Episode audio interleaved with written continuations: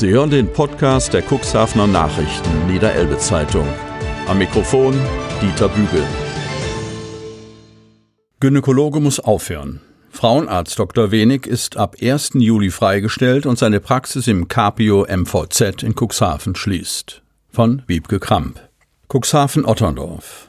Dr. Hans-Peter Wenig ist ein eingesessener Frauenarzt in Cuxhaven. Doch ab nächster Woche darf er nicht mehr praktizieren und keine Patientinnen mehr im Capio MVZ im Ärztehaus in Cuxhaven behandeln. Der Bereich Gynäkologie wird wohl dort dann Geschichte sein. Nach Informationen unseres Medienhauses wurde dem Gynäkologen von Capio im Herbst vergangenen Jahres zum 31. Oktober 2020 aus betriebsbedingten Gründen gekündigt.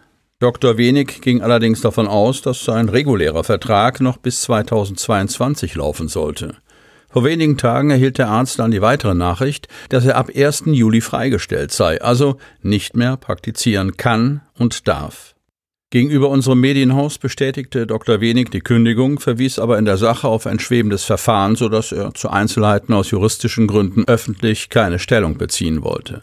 Ein Freund, der Name ist der Redaktion bekannt, allerdings nimmt kein Blatt vor den Mund. Für ihn ist diese Art und Weise völlig inakzeptabel. Ich finde dieses unternehmerische Verhalten des Capio-Konzerns mit dem einzigen Ziel der Gewinnmaximierung auf dem Rücken kranker Menschen, ohne sich des Versorgungsauftrags bewusst zu sein, nicht mehr hinnehmbar. Dieser Schritt bedeutet, dass 1200 Patientinnen pro Quartal langfristig nicht mehr versorgt seien, da alle anderen Frauenärzte in Cuxhaven bereits mehr als ausgelastet seien. Und der Freund denkt auch an die betroffenen Frauen. Kurzfristig sind die Folgen dieser Aktion sehr viel schlimmer. Akut werden ab dem 1. Juli die Patientinnen, darunter Krebspatienten und Schwangere, einfach weggeschickt. Seine Mutmaßung, bei dem Rückzug aus der Gynäkologie handele es sich um rein betriebswirtschaftliche Gründe, weil sie sich im Vergleich zu anderen Zweigen wie Orthopädie nicht rechne. Eine Patientin aus Otterndorf, Name ist der Redaktion bekannt, erfuhr am Donnerstag bei ihrem Versorgungstermin davon, dass Dr. Wenig plötzlich aufhören muss und griff anschließend sofort zum Telefonhörer, um die Redaktion anzurufen. Ich bin richtig geschockt, so geht es bestimmt auch den anderen Patientinnen. Meine Befürchtung ist jetzt, dass er mir verloren geht und ich mir nach 20 Jahren einen neuen Frauenarzt suchen muss. Mir tun die Schwangeren und Krebspatientinnen leid, die von ihm jetzt nicht mehr betreut werden können.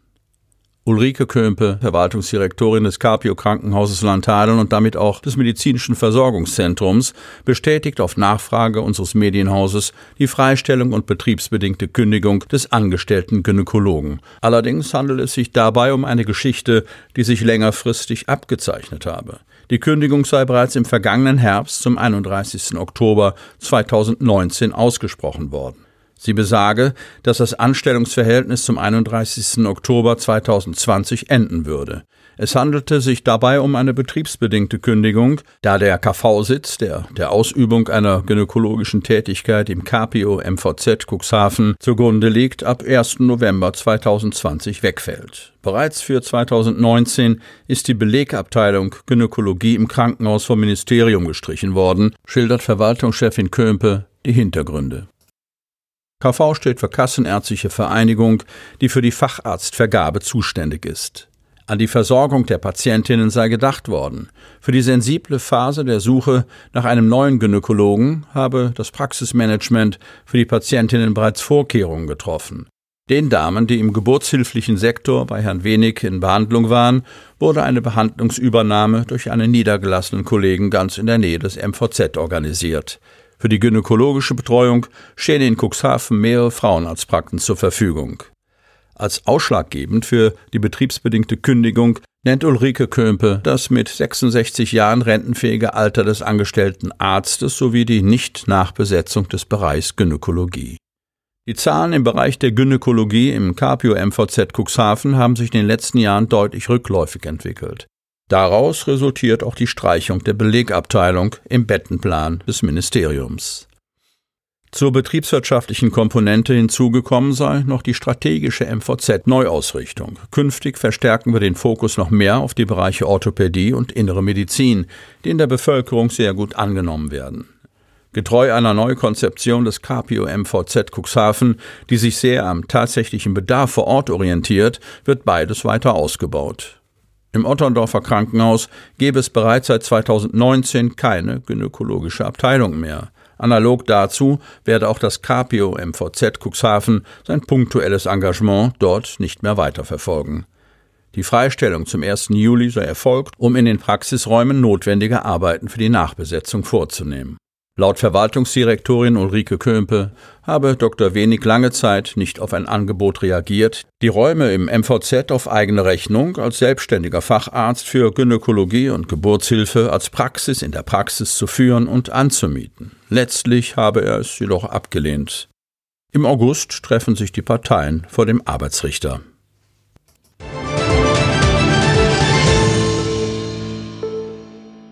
Nicht nur eine Tonne mehr. Einführung der Biotonne wird mit einem Katalog an Konsequenzen verbunden sein. Von Maren Rese Winne. Cuxhaven. Bioabfall aus der Stadt Cuxhaven soll künftig nicht mehr verbrannt, sondern zu Biogas vergoren werden. Dafür soll zunächst eine kommunale Entsorgungsanstalt gegründet werden. Das Ganze steht im Zusammenhang mit der flächendeckenden Einführung der Biotonne im kommenden Jahr. Auf Bürgerinnen und Bürger kommt hierdurch eine Menge an Veränderungen bei der gesamten Müllentsorgung zu, sowohl was die Zahl der Abfuhren angeht als auch die Gebühren. Horst Müller, Leiter des Referats Technische Dienste, erläuterte in der jüngsten Sitzung des Ausschusses Technische Dienste zunächst, was alles bei der Gründung der geplanten Kommunalen Entsorgungsanstalt Nordniedersachsen GKAÖR, Anstalt des öffentlichen Rechts, zu beachten ist. Daran wollen sich die Landkreise Cuxhaven, Osterholz und Verden sowie die Stadt Cuxhaven zu jeweils 25 Prozent beteiligen. Jede Kommune beteiligt sich mit 50.000 Euro am Stammkapital. Zentraler Gegenstand ist der Bau und Betrieb einer Vergärungsanlage im Bereich Osterholz, in der die Biostoffe angenommen, aufbereitet und vergärt werden. Das entstehende Biomethan könne zum Beispiel ins Gasnetz eingespeist, als Treibstoff verwendet oder gar in Wasserstoff umgewandelt werden, erläuterte Müller. Überreste werden in einer noch zu gründenden, in Anführungsstriche gesetzten Nachrotte GmbH verwertet, sprich zu Kompost veredelt. Der sei auf dem Markt gar nicht schlecht zu verwerten, sagt Müller. Ein hochwertiger Kompost verspreche auch vom Biolandbau abgenommen zu werden. Auch der Verzicht auf Klärschlamm in der Landwirtschaft werde Nachfrage generieren. Entscheidend für die Qualität des Komposts sei der Input, sprich, wird die Biotonne als Abfalleimer für alles missbraucht, kommt der gewünschte Effekt nicht zustande. Es komme darauf an, sich an die Regeln zu halten, so Müller. Die Stadt werde sich damit auseinandersetzen müssen und sich Maßnahmen überlegen, angefangen bei Infos an Falschbefüller über Überwachungsmaßnahmen bis hin zum Ausschluss von der Biotonne. Die neue Anstalt wird einen Vorstand und einen Verwaltungsrat haben. Über den zu gründenden öffentlich-rechtlichen Vertrag soll im Juli der Rat der Stadt entscheiden, gleiches passiert bei den Vertragspartnern. Bis die Anlage gebaut ist, bestehen noch Verträge mit der Bremer Hafner Entsorgungsgesellschaft mindestens bis Ende 2022 mit Option auf Verlängerung bis 2024. Die Kommunen haben außerdem Mindestmengen festgelegt, mit denen sie den Betrieb garantieren wollen. Für die Stadt Cuxhaven sind das 4.240 Tonnen im Jahr, für den Landkreis Cuxhaven 12.750 Tonnen. Wir haben eher konservativ gerechnet, so Müller, also mit einem eher größeren Anteil an Haushalten, die sich von der Nutzung der Biotonne freistellen lassen. Denn das ist möglich, wenn nachgewiesen werden kann, dass auf dem eigenen Grundstück kompostiert wird und der Kompost auch verwendet werden kann. Antragsformulare werden gerade vorbereitet. Im Landkreis, der diese Befragung schon durchgeführt hat, hätten sich deutlich weniger Bürger gegen die Biotonne entschieden als erwartet, war zu erfahren. Zurzeit kommen pro Jahr in Cuxhaven rund 11.000 Tonnen Müll zusammen, davon 53 Prozent organisch, ca. 5.830 Tonnen. Nach Vorschlag der Verwaltung sollen die Biotonnen alle 14 Tage abgeholt werden. Ein wöchentlicher Rhythmus würde um 70 bis 80 Prozent teurer, warnte Müller. Lebensmittelreste könnten auch in Küchenpapier oder ausgelesene Zeitungen eingewickelt werden. Pro Person und Woche sollten mindestens 10 Liter Behälterkapazität vorgehalten werden. Vorgesehen sei, dass zum 1. Januar 2021 allen Haushalten bis zu drei Personen zunächst eine 60 Liter Tonne bereitgestellt werde. Wer mehr möchte, kann eine größere Tonne erhalten. Gegen Gebühr, versteht sich. Verfügbar sein werden Behälter der Größen 60, 80, 120 und 240 Liter. Immer lebendiger wurde die Diskussion unter dem Vorsitz von Peter Altenburg, je konkreter es für die Bürgerinnen und Bürger wurde.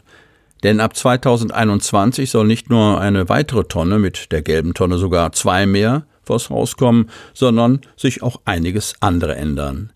Der Eigenbetrieb, technische Dienste, der im Moment auch neue Touren für Rest- und Biomüll zusammenstellt und dabei ist, die Tonnen zu beschaffen, schlägt unter anderem Folgendes vor. Restmüll wird nur noch alle vier Wochen abgefahren.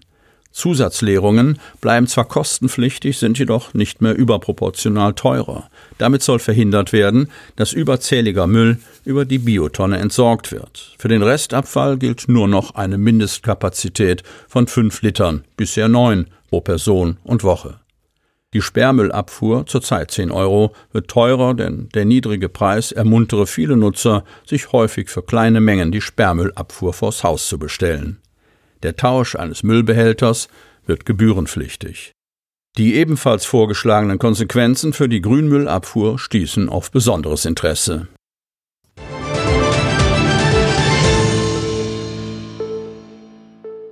Kooperation über Grenze hinweg. Burweg und Hechthausen bilden Dorfregion. Zahlreiche Projekte im Plan festgehalten, gut für die Zukunft aufstellen. Hechthausen.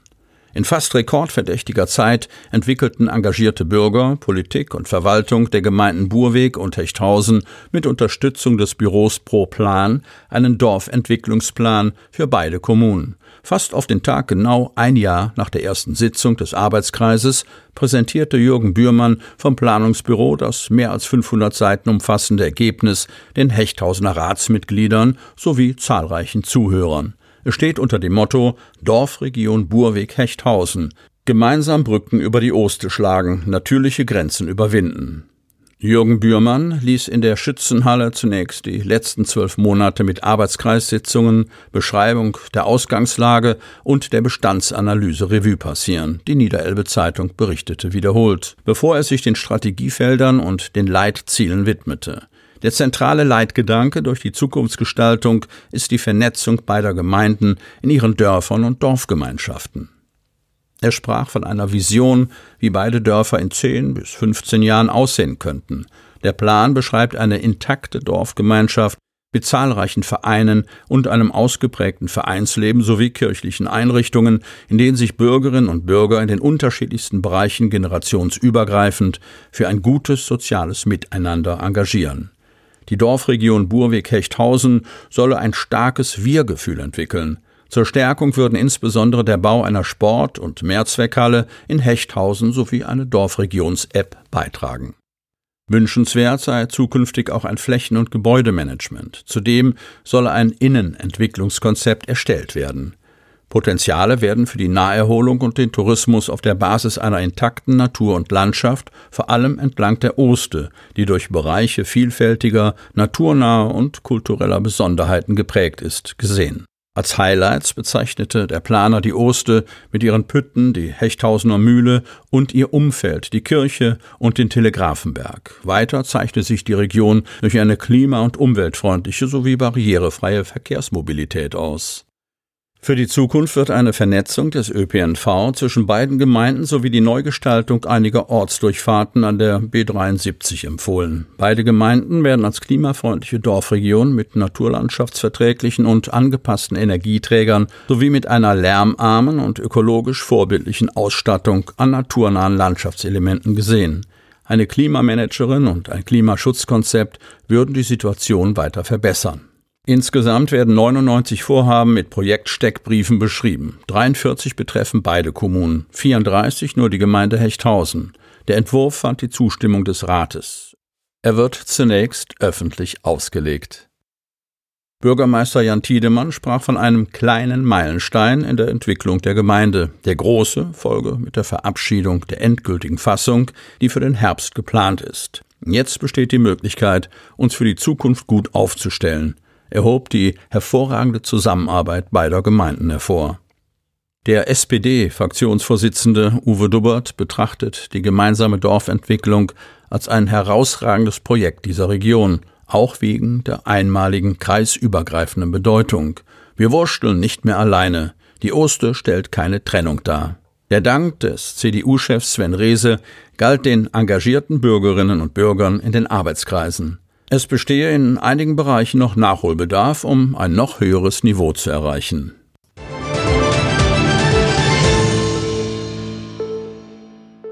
Gütersloher dürfen nicht mehr an Strand. Stadt Cuxhaven weitet Einschränkungen für Touristen aus Risikogebiet aus. Urlauber brauchen Attest. Cuxhaven. Urlauber aus den Kreisen Gütersloh und Warndorf müssen sich auf weitere Einschränkungen im Kreis Cuxhaven einstellen. Nun gibt es ein Strandverbot.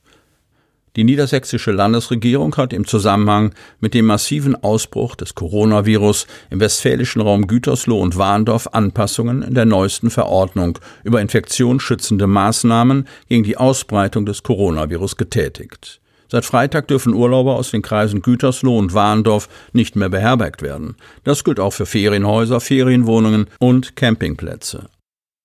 Ausgenommen von dem Beherbergungsverbot sind zum einen Personen, die vor dem 1. Juni ihren Aufenthalt bereits begonnen haben. Zum anderen sind es Gäste, die ein ärztliches Attest vorlegen können, dass sie negativ auf das Coronavirus getestet wurden. Voraussetzung, das Attest darf nicht älter als 48 Stunden sein.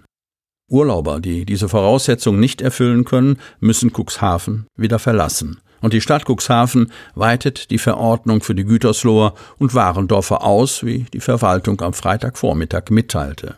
Im gesamten zuständigen Strandbereich macht die Stadt vom Hausrecht Gebrauch und untersagt den Strandbesuch für Touristen aus dem Kreis Gütersloh und dem Kreis Warndorf. Ein Besuch am Strand wird nur gestattet, wenn ein ärztliches Attest für einen negativen Corona-Test vorliegt. In Cuxhaven bieten die Stadt und der Landkreis die Möglichkeit, dass sich Gäste, die sich aktuell im Urlaub in Cuxhaven befinden, im Corona-Testzentrum der Helios Klinik testen lassen können. Dafür benötigen die Betroffenen eine Überweisung des Hausarztes oder die Kosten müssen selbst getragen werden. Da das Testzentrum am Wochenende geschlossen ist, muss der Test noch am Freitag durchgeführt werden und am Montag beim Beherbergungsbetreiber vorgelegt werden. Bis das Ergebnis dann feststeht, weise ich explizit darauf hin, dass Kontakte zu vermeiden sind, betont Cuxhavens Oberbürgermeister Uwe Sandja und fügt an, Betreiber aller Beherbergungsstätten sowie die Gästebetreuer am Strand haben das Recht und die Pflicht, sich die jeweiligen ärztlichen Atteste vorlegen zu lassen. Bitte kommen Sie als Gast den Aufforderungen des Personals unverzüglich nach. Bei Verweigerung sind die Beherbergungsbetreiber und Gästebetreuer verpflichtet, Besucher aus den besagten Landkreisen abzuweisen. In der Sitzung des Verwaltungsausschusses am Donnerstag forderte die Cuxhavener Politik mit breiter Mehrheit das Stadtoberhaupt auf, mit einem Strandverbot den Tourismus aus den genannten Landkreisen zu minimieren. Dabei geht es im Wesentlichen darum, die Ansteckungsgefahr zu senken. Für die Zeit der aktuell gültigen Verordnung müssen Gäste der Stadt mit Kontrollen rechnen. Wer gegen die Strandverbote verstößt, muss mit entsprechenden Konsequenzen rechnen, mahnt Oberbürgermeister Santja.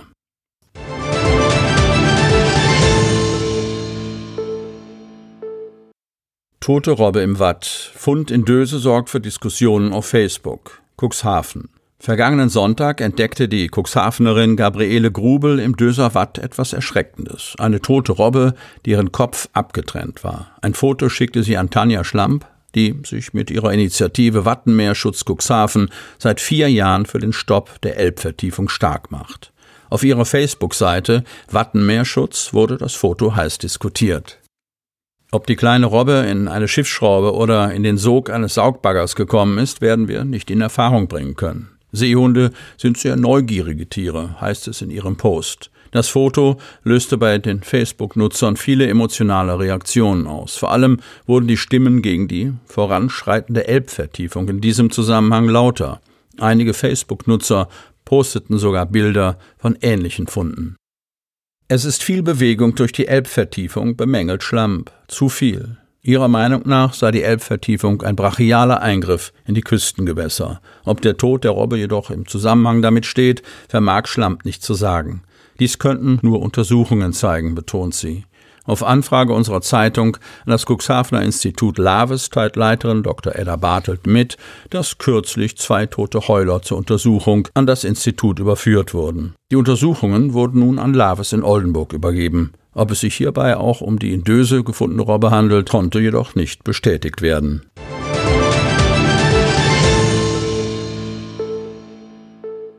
Wattwagenfahrer beklagt Corona-Regel. Wattwagenfahren von Lockerungen ausgeschlossen. Kai Stelling, das ist absurd. Von Janette Binder, Cuxhaven. In Cuxhaven sind die Corona-Maßnahmen seit Montag gelockert.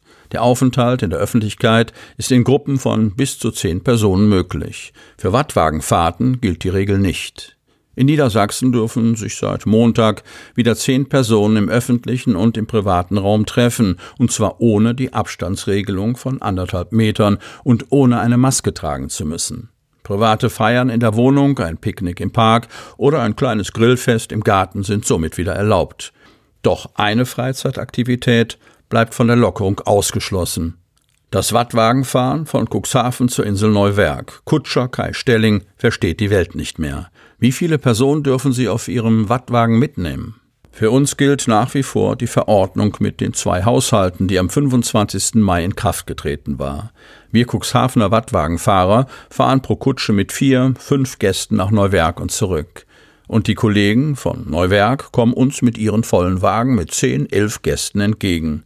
Die Insel Neuwerk gehört zu Hamburg und die haben sich wohl bei den Wattwagen an die Regelungen der Busse und Taxis gehalten. Die Neuwerker fahren schon seit dem 25. Mai mit vollen Wagen. Haben Sie mal bei den Behörden nachgefragt, warum für die Cuxhavener Wattwagen noch die alte Zwei-Haushalte-Regelung gilt? Ich habe schon überall angerufen, beim Oberbürgermeister, beim Landrat, bei einem Landtagsabgeordneten. Alle sehen das Problem, sagen aber, sie können da nichts machen. Keiner fühlt sich verantwortlich. Die Flugzeuge sind voll und fliegen nach Mallorca, Busse und Bahnen sind voll. Und wir sind an der frischen Luft und schaukeln mit nur vier Leuten durchs Watt. Das ist absurd. Wir fühlen uns vollkommen im Stich gelassen. Wie reagieren Ihre Gäste? Wir arbeiten mit Busunternehmen zusammen und die rufen täglich an und sagen, ihr dürft ja jetzt wieder, wir kommen. Dann muss ich ihnen sagen, nein, wir dürfen immer noch nicht. Ich weiß nicht, wie lange wir Wattwagenunternehmen in Cuxhaven das noch durchhalten können. Wattwagenfahrten gibt es hier seit 140 Jahren. Sie sind einmalig auf der Welt. Für mich sind sie ein Kulturerbe. Das ist jetzt bedroht.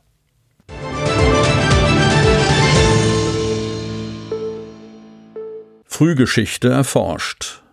Heschel sucht Zeitzeugen, Fotos und Infos zum 75-jährigen Bestehen des Hemmorer Gymnasiums von Eckbert Schröder.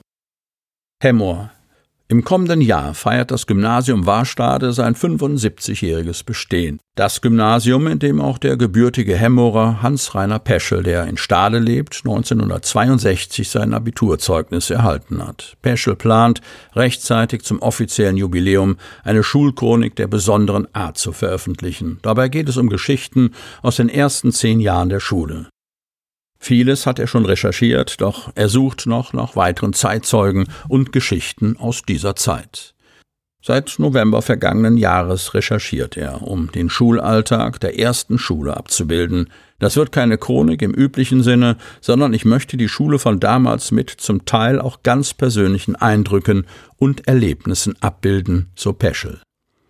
Er ist erstaunt, wie viele ehemalige Schülerinnen und Schüler er bereits persönlich erreicht oder sie durch Klassenfotos zumindest namentlich identifizieren konnte.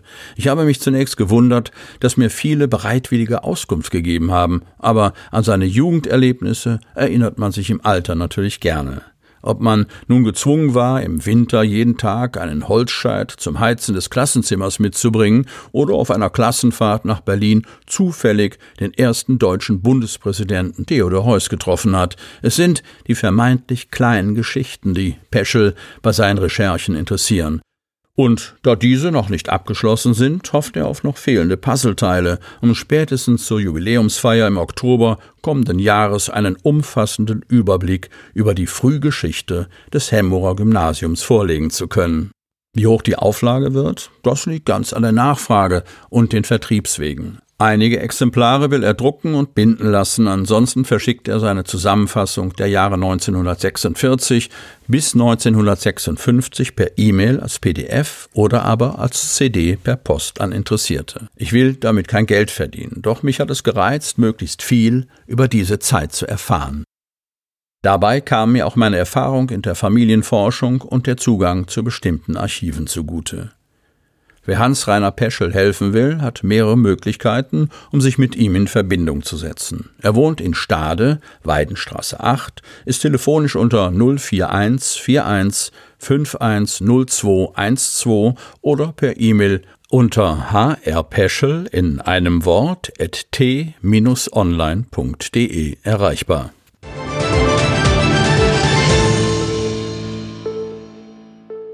Autoreifen zerstochen. Cuxhaven.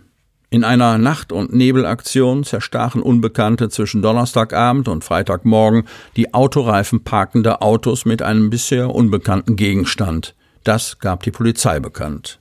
Zwischen 20 und 6.30 Uhr wurden demnach im Bereich der Deichstraße und der neuen Reihe die Reifen von drei Pkw und einem VW Bulli zerstochen. Auch die Reifen eines in der Altenwalder Chaussee geparkten Autos fielen laut dem Beamten in das Visier der Täter. Die Polizei bittet Zeugen, sich bei ihr zu melden, gerne unter der Telefonnummer 04721 5730. Auch weitere mögliche Geschädigte werden aufgefordert, die Polizei zu informieren.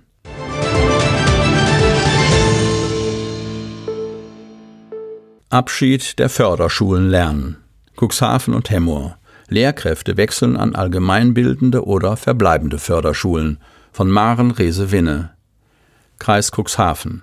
Die letzten beiden im Landkreis Cuxhaven verbliebenen Förderschulen lernen, die Wiechernschule in Cuxhaven und die Schule am Alten Postweg in Hemmoor, schließen mit dem Ende dieses Schuljahres im Juli ihre Türen für immer. Kinder und Jugendliche mit entsprechendem Unterstützungsbedarf werden künftig in Niedersachsen, wo nur wenige Schulen mit Ausnahmegenehmigung noch einige Jahre länger am Netz bleiben, inklusive in allgemeinbildenden Schulen unterrichtet. Dafür erhalten die Schulen wie bisher schon die Zuweisungen an Förderschullehrerstunden. An beiden Schulen ist jeweils nur noch ein Jahrgang verblieben. Dies ist nicht nur ein Verwaltungsakt, sondern ein Paradigmenwechsel, aber auch ein Abschied, der mit Emotionen, Sorgen, Ängsten, Vorstellungen für Perspektiven und Wünschen verbunden ist. Genau hiermit beschäftigte sich Lars Mittelstädt von der Außenstelle Cuxhaven der Landesschulbehörde, als er im vergangenen Herbst die Kollegien beider Schulen besuchte und sich dabei auch nach den Wunschvorstellungen für die künftigen Dienstorte erkundigte. Ergebnis: Rund drei Viertel wünschten sich eine allgemeinbildende Schule als Stammschule, die anderen einen Wechsel an eine Förderschule mit dem Schwerpunkt geistige Entwicklung GE, so Mittelstädt. Das wäre im Landkreis die Schule am Meer in Cuxhaven-Döse sowie die Schule am Wiesendamm in Bad Bederkesa. Als dritte Förderschule im Kreis bleibt die in Langendeppstedt. Förderschwerpunkte KM, körperlich-motorisch bestehen. Auch die Aufgaben der Förderschulen als Förderzentrum endet mit den Schulschließungen.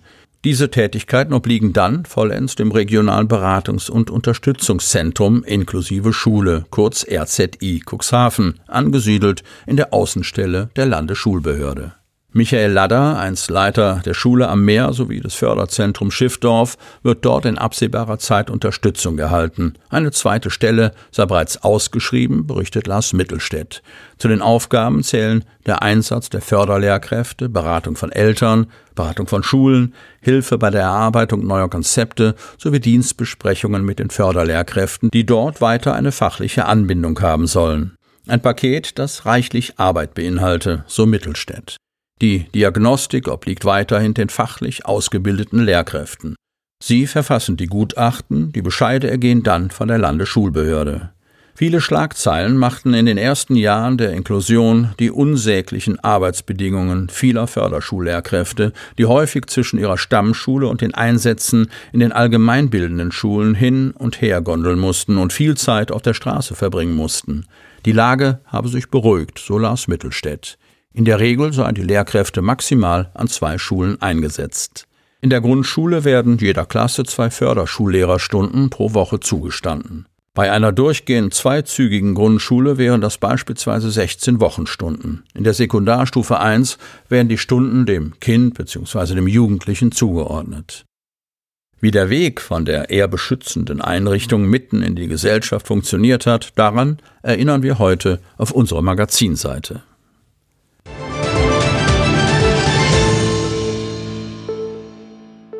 WSA wehrt sich gegen Vorverurteilung. Amtsleiter Meyer wartet auf Untersuchungsergebnisse des Laves. Kieler Kollegen sehen natürliche Ursachen für Heringsterben von Thomas Sassen. Cuxhaven. Das Wasserstraßen- und Schifffahrtsamt in Cuxhaven steht wegen des Fischsterbens an Unterelbe und der holsteinischen Küste unter Druck. Große Teile der Öffentlichkeit haben die vom WSA verantwortete Elbvertiefung mit den laufenden Aufspülungen in der Medemrinne bereits als Ursache für die Umweltkatastrophe ausgemacht. Dessen Leiter Bernhard Meyer hält dagegen. Eine Beeinträchtigung durch die Baggerei schließt er zwar nicht vollständig aus, für ursächlich hält er sie aber nicht. Unterstützung bekommt Meyer von Fischforscherin Katja Heubel vom FTZ Büsum der Universität Kiel. Sie hat angetriebene Fische untersucht und dabei festgestellt, dass sie relativ schlecht genährt wirkten und deutlich von Parasiten befallen waren. Die Jungbestände an Hering und Sprotten seien auffällig stark, aber in schlechter Verfassung.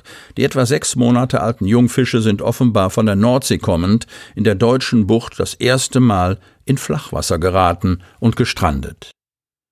Meyer warnt vor einer öffentlichen Vorverurteilung, bevor belastbare Untersuchungsergebnisse vorliegen. Genau darum bemüht sich das Cuxhavener Institut Laves. Es ist in Amtshilfe vom Umweltministerium damit beauftragt worden, herauszufinden, was zum Tod der Fische, überwiegend junge Heringe, geführt hat.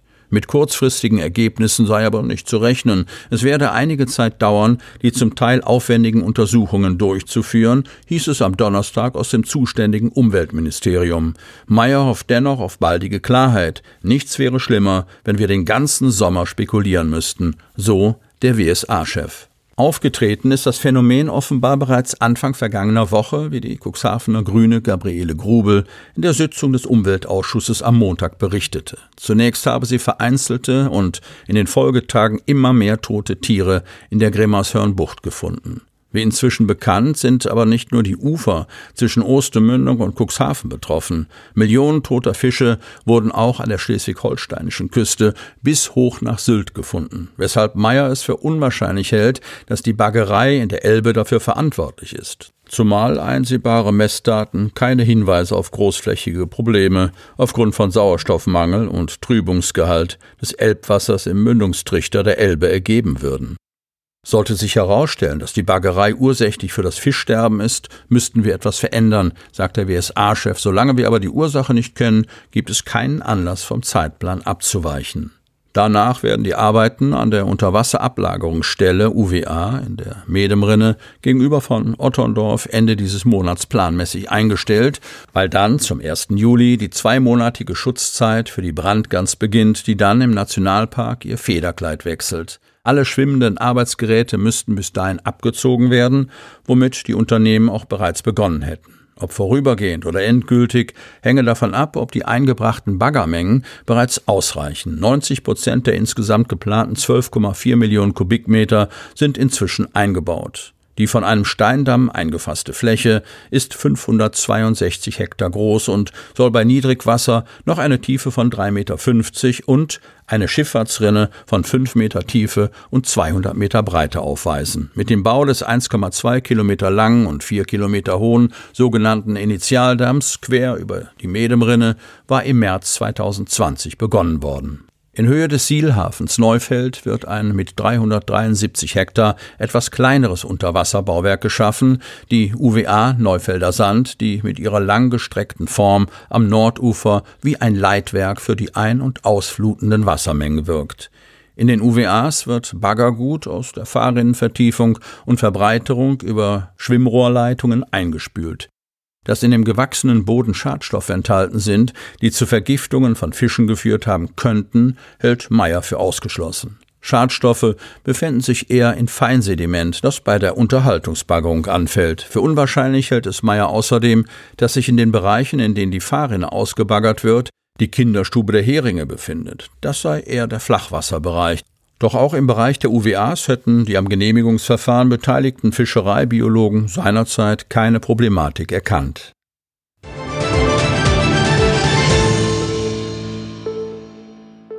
Sogar krönen mussten sie sich selbst. Verabschiedung der Geschwister Scholl Schule mit sechs kleinen Abschiedsfeiern von Maren Resewinne, Altenwalde.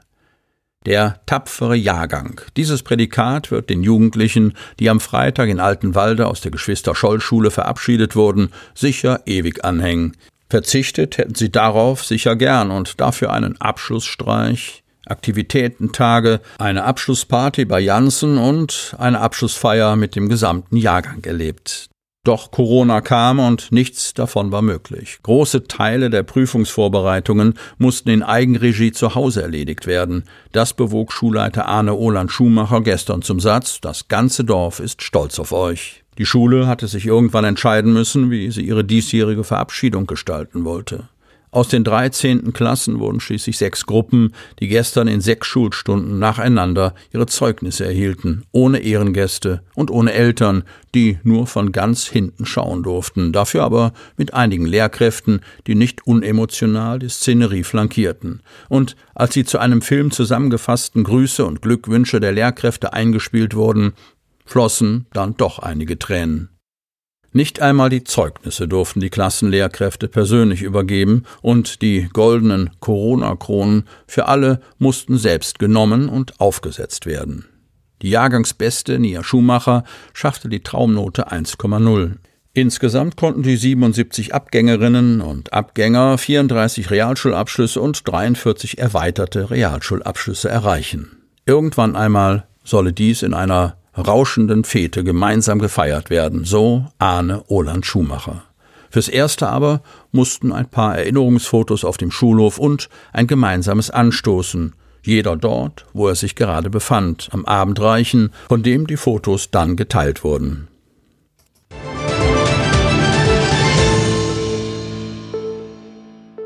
Sie hörten den Podcast der CNV Medien, Redaktionsleitung Ulrich Rode und Christoph Käfer. Produktion Rocket Audio Production.